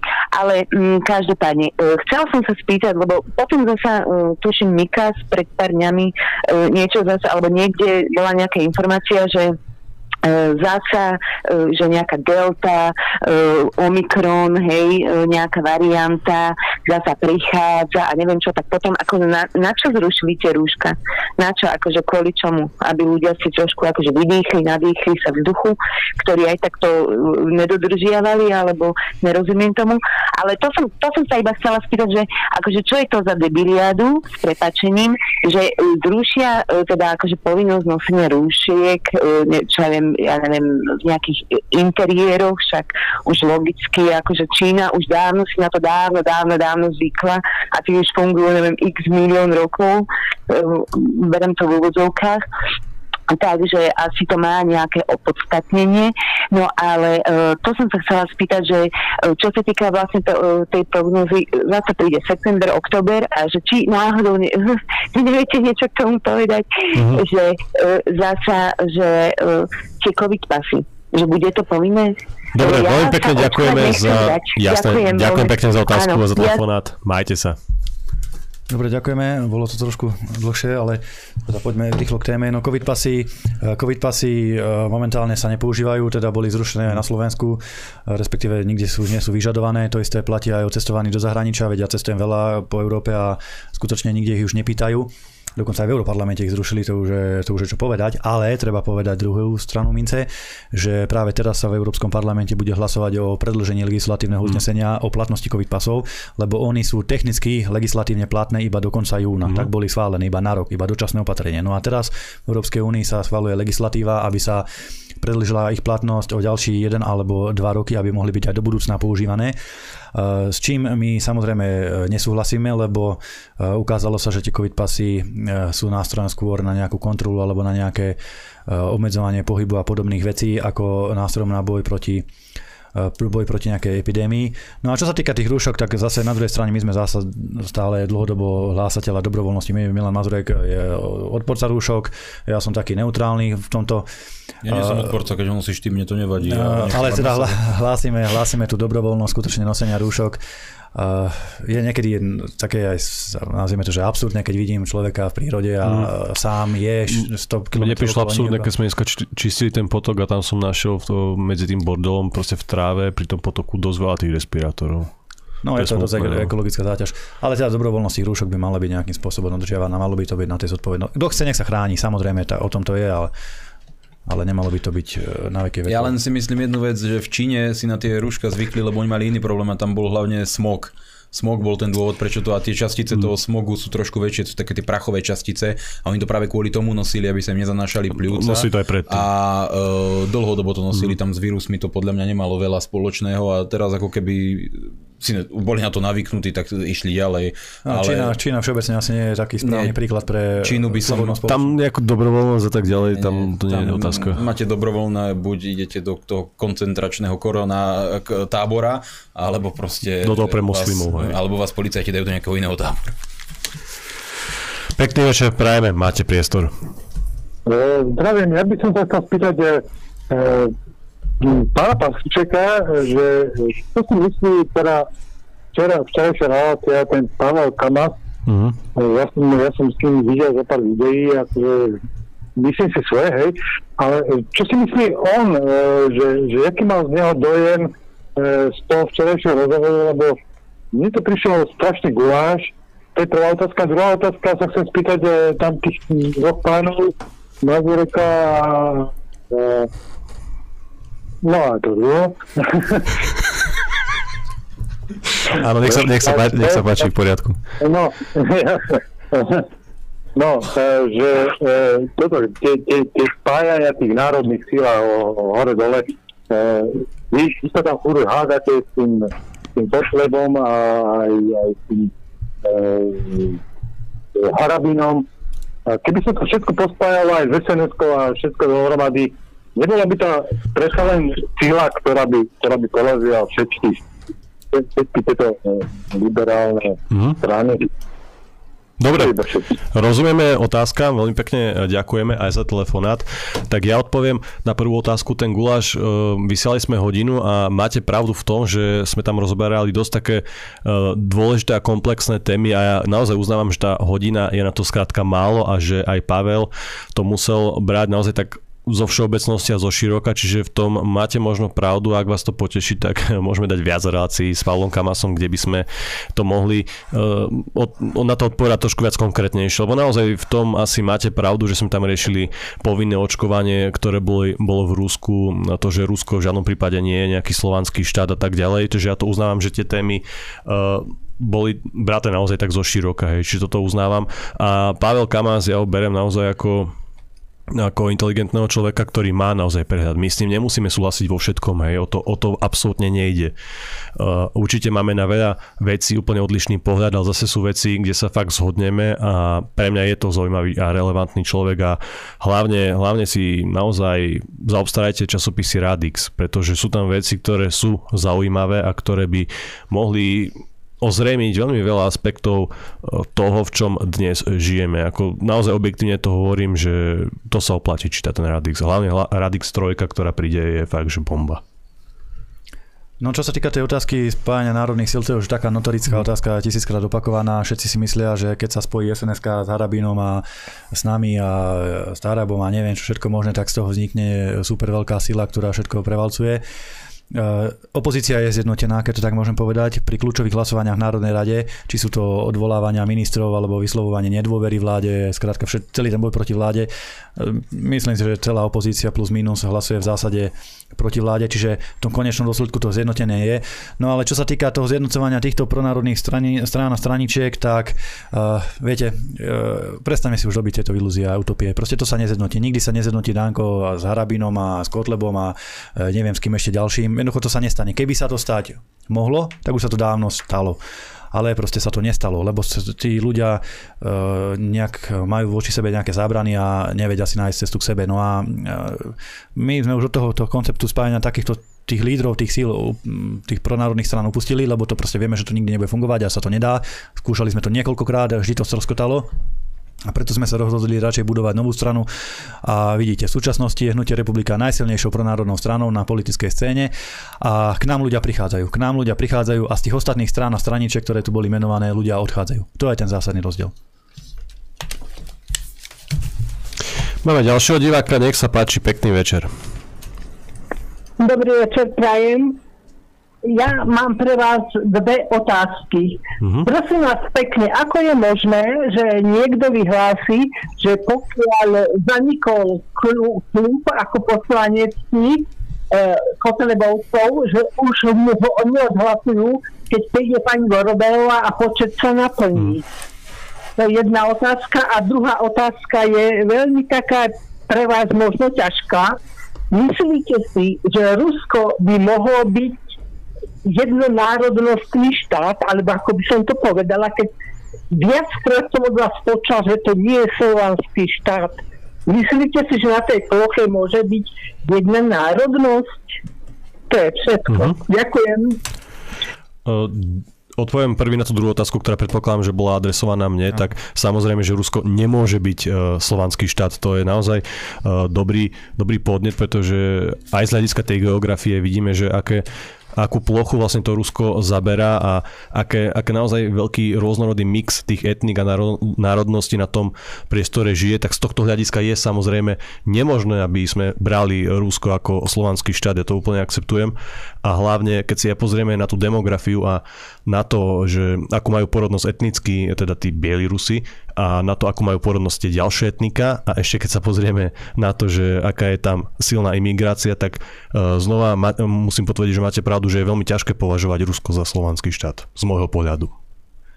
Dobre, čo sa týka toho poslaneckého klubu pani Vorobelovej, hovoríme o klube LSNS, ktorý teda sa nejakým spôsobom uh, zanikol, zanikol v podstate že teda už nevznikne. Na to, aby vznikol naspäť, e, musí byť splnená jedna elementárna podmienka. Všetko ďalej e, nemá zmysel ani rozoberať a tá podmienka je tá, že pani Vorobelová, keď nastúpi na poslanecký mandát, by sa musela pridať alebo požiadať o členstvo v klube LSNS. Čo nemám takú informáciu, že sa chystá spraviť. To znamená, že pokiaľ sa pani Vorobelová rozhodne byť nezávislou poslankyňou, nezradenou, že nechce byť v klube LSNS, tak automaticky už e, ten klub obnovený byť nemôže, lebo skutočne nesplná tie kritéria minimálne tých 8 poslancov. Ale takže... keby, keby chcela teoreticky, lebo ten klub teraz mm-hmm. de facto neexistuje, oni by museli vytvoriť novú 8 člennú zápisnicu o, žiadosti o vznik klubu a teoreticky je to chrapuňstvo, ak by sa to stalo, čo sa pravdepodobne nestane 99%, lebo sú tie indície, že do toho klubu hmm. nevstúpi, ale toto teraz nie je e, tá podstatná informácia. Z teoretického hľadiska je to chrapuňstvo, pretože ono to funguje tak, že na začiatku volebného obdobia to sú také nepísané dohody, to nie je nejaká, to je taká ústavná danosť, ale nie je to priamo napísané, že tak a tak to musí byť. Funguje to tak, že sa tie jednotlivé strany, ktoré sú zvolené, dohodnú a sa to proste odhlasuje, nikto neblokuje nikoho, lenže tu bolo pošľapané už od začiatku. Jednoducho tam mali byť predsedovia výborov dávaní opozícii, to bolo pošľapané. Tam mali byť konkrétne pozície v konkrétnych výboroch, to bolo proste zamietnuté nám, ako niektorým poslancom boli zamietnuté členstva v tých medzinárodných uh, priateľských skupinách, boli nám zamietnuté členstva pri Rade Európy, jednoducho, aby sme nechodili v rám do sveta, proste nás bolo vyškrtávané zo všetkých, čiže táto vláda ale pošľapala všetky tie nepísané dohody, ale urobila to aj minulá vláda, lebo keď sme my vtedy nastúpili ako poslanecký klub, tak na Smer a SNS a s Bugárom proste vyplokovali zo všetkých výborov a nedali nám nakoniec ani podpredsedov, čiže tie nepísané dohody prvýkrát porušila tá minulá vláda a táto ju nasledovala s ešte 10 násobným zostupňovaním, lebo tá nás vyhodila aj z tých medzinárodných jednotlivých zón, zahraničných ciest a tak ďalej, skupín priateľov priateľstva. Čiže dnes tie nepísané dohody neplatia a je to chrapuňstvo, ktoré tu bolo naštartované a podľa môjho názoru e, by nejaké ústavné danosti a slušnosť mala platiť. Ale viete, pri tejto vláde hovoriť už o takýchto elementárnych záležitostiach, keď vidíte, že oni sú schopní nariadiť, že vy musíte rozhodnutím okresného úradu povinne zobrať domov vojakov alebo imigrantov, kde sa o tom baviť proste nejakej slušnosti v parlamente. Je len bizarné, bizarné, keď Remišová zo skrachovanej strany, ktorá nemá, koľko tam je poslancov za nich, bude hovoriť o tom, či ona volá komu schváli poslanecký klub alebo neschváli mali. Štyria majú, sú. Dobre, prejdeme na otázky z mailov. Chalani, existuje šanca, že sa niekedy navráti slovenská koruna? Prajem pekný večer, Tiboš Čiech. Uh-huh. E, nevidím to momentálne ako tému alebo ako nejakú spoločenskú no nazvime to tým slovom teda téma, zostaňme pri tom. Uh, ani dopyt nevidím potom, že by to niekto reálne chcel. Ja by som mm. nebol proti, mne by to mne by koruna vyhovala, ale to bola pekná mena, aj pekné mince a všetko o tom potom, ale momentálne, keď sa spýtate ľudí, tak každý má tisíc iných starostí, ako riešiť. To, tá šanca teraz asi nie. Nie je to téma, nevidím. Mm. Ale na druhej strane v tom svete sa dejú také obrovské zmeny teraz, pred ktorými stojíme, že všetci len pozeráme, že čo všetko no. sa do v tom svete dokáže diať a ako na to spoločnosť reaguje, ako médiá v spolupráci s korporáciami dokážu na základe aj konkrétnych rozhodnutí jednotlivých vlád a parlamentov z ľudí robiť úplných otrok rokov a závislé ovce, tak e, možno nás budúcnosť v mnohých veciach prekvapí, možno sa rozpadne Európska únia, ako také pekné vízie mávam občas, čiže stať sa môže hoci čo, ale nie je to niečo, čo by teraz bol konkrétne v na našich rukách a na prvom mieste, pretože deje sa toho tak strašne veľa a starosti ľudí sú na iných miestach, preto všetkým každého teraz trápi zdražovanie, nárast cien potravín, energii a tak ďalej. To sú prioritné problémy, ktoré teraz každý stavia na prvé miesto a my ako politici to musíme rešpektovať a e, zaoberať sa týmto. Akože to euro postupne strácalo na popularite, to musíme povedať, mm. že najskôr bola taká vlna rozširovania eurozóny, tedy sa Slovensko pridalo do eurozóny a zavedlo euro a potom ostatné štáty, veď to vidíme v okolitých štátoch Maďari, Poliaci a Česi nakoniec do eurozóny nevstúpili, lebo keď videli, že ako sa to u nás vyvíja, ako to všetko zdraželo, ako vystrelili tie ceny, zárobky samozrejme zostali plus minus rovnaké, aj keď ako historicky trošku vyšli oproti tým zárobkom korunám vyššie, ale ten pomer e, zdražovania bol proste neskutočný a zoberte si, že čo je dnes jedna koruna, keď si to prepočítate na eurá, to je rádovo centová hodnota, takže uh, prakticky, prakticky uh, štáty stratili záujem o to euro a už tak tej eurozóne nikto nový nepridáva. To svedčí o tom, že ten projekt uvidíme, ako dopadne a má svoje chybičky a bere štáty o flexibilitu, o tú možnosť rozhodovať sa o svojej menovej politike. Som počul, že by mal byť znova odvolávaný Mikulec, či by už nebol na čase podať aj návrh na zápis do knihy rekordov, pretože už je to tuším najčastejšie odvolávaný minister v histórii. No, v útorok je mimoriadná schôdza e, na odvolávanie ministra Mikulca možno je častejšie odvolávaný ako Kaliňák, to je pravda, lebo ten bol minulé volebné obdobie rekordman, takže nejaký mm. zápis do registra by mohol mať, ale podstatné je to, že tu naozaj sú dôvody na jeho odvolanie. To není o tom, že teraz opozícia si zmyslela, že ide robiť politiku len tak na úkor nejakej, nejakej činnosti Národnej rady, ale fakt toho svinstva, ktoré sa váli v prípade ministra Mikulca, teraz najnovšie z toho telefónu Lučanského, to sú vážne veci a práve oni na tomto sa celý čas stávali, že oni nevstupujú do vyšetrovania, že oni sa nestarajú, policia má voľné ruky a nakoniec vidíme, že je to hmm. presný opak, že tu kryjú najväčších zločincov a nemajú absolútne minulým vládam čo vyčítať, lebo oni sú ešte horší, reálne horší vo všetkých ohľadoch a z tohto dôvodu minister Mikulec musí čeliť tej kritike a, a vidíme, že ona nemá koaličnú podporu, že podporiť nikto nechce po tých tragédiách, po tých kšeftoch, po tých podozreniach z úplatkov, dohadzovania kšeftov vlastnému otcovi, po tých hraniciach, imigračnej kríze, utečencoch, teraz e, potom po tej kauze s Lučanským, po tých vyšetrovateľoch, proste toho je tak hrozne veľa, že takýto minister by snáď nebol ani niekde v Zimbabve, ale tak očividne Slovenská republika z tzv. protikorupčnou vládou je s týmto spokojná a my ako opozícia musíme zase na druhej strane stále pripomínať ľuďom, čo za ľudia sú tu ministri, aby už nikdy nedošlo k tejto chybe, ktorá sa volá Oľano, k tomuto skratu, ktorý nemá v Národnej rade čo robiť. Chlapci, a myslíte si, že keď sa hotovostné platby zanesú do ústavy Slovenskej republiky, že to vláda bude akceptovať, veď oni si z ústavy urobili trhací kalendár. Lepšie by bolo túto vládu poslať kade ľahšie. Jasné, to spolu súvisí. To sú dve súvisiace témy, ale treba to zabezpečiť a zachovať e, tú hotovosť v ústave, lebo keď náhodou potom príde nejaká vláda, tak nebude môcť ten zákon prijať len tak, ale mm. musela by lámať ústavu cez koleno a predsa len tá právna istota by tam bola väčšia. Pekný večer prajem. Na začiatok by som e, rád pochválil pána Urika za mimoriadne pozitívnu činnosť v Európarlamente. Viem si predstaviť, aké stresujúce je postaviť sa pred obrovskú väčšinu a povedať to, čo nikto z nich počuť nechce. Práve toto chce skutočnú odvahu, cieľa, vedomosť a neoblomnosť. Rád by som sa pridal k hnutiu Republika, pretože sa plne stotožňujem s myšlienkami, hodnotami a cieľmi hnutia. Preto by som sa rád spýtal nasledujúce otázky. Je možné sa skutočne aktívne zapájať do činnosti hnutia a mať možnosť e, riadiť, e, radiť okresným predsedom?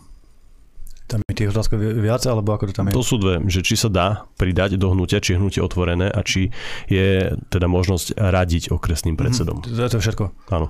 Dobre, pridať sa samozrejme dá, budeme veľmi radi, ak e, ten dotyčný pán pošle prihlášku. Je to na web stránke zverejnený veľmi jednoduchý návod, ako sa stať členom, respektíve požiadať o členstvo, potom nastupuje ten proces posudzovania, mm. žiadosti a tak ďalej, lebo my si dávame pozor e, na tých členov a chceme mať naozaj kvalitnú členskú základňu. No a e, tá druhá otázka, že či môžu radiť alebo nemôžu radiť, tak snažíme sa práve že členov zapájať do všetkých možných aktivít. Teraz vy ste hovorili, že ste boli dnes na nejakej ekologickej aktivite medzi ľuďmi v rámci východného Slovenska. My sme mali zase na západe e, snem v dvoch krajoch.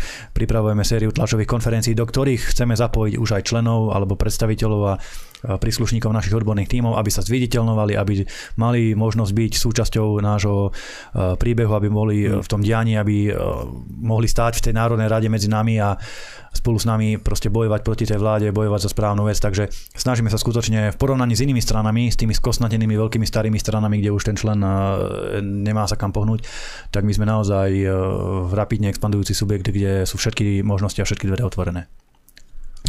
Dobre, náš čas sme teda už naplnili.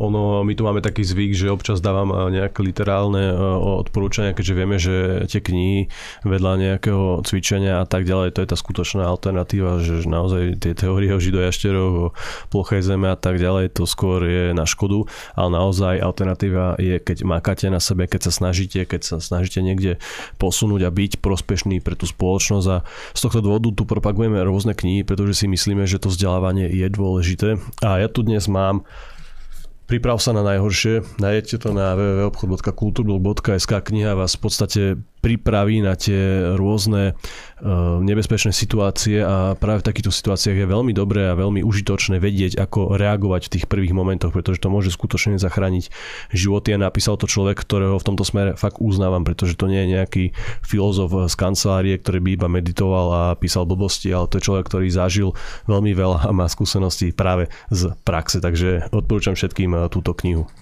Samozrejme, hneď keď si nainštalujete aplikáciu Telegram a dáte e, sledovanie Kultúrblogu. Dobre, vážení priatelia, e, náš čas sme dnes naplnili. Ja vám veľmi pekne ďakujem za vašu podporu a za vašu pozornosť. Bol tu so mnou David Pavlík. Ďakujeme veľmi pekne, dnes takmer padali rekordy, takže vám veľmi pekne ďakujeme. Určite klikajte na obchod.kultúrblog.sk, majte sa. tak, aké šope. Ja vám kúpim vedečko, aby ste to namastili. Potrebujeme, potrebujeme, áno.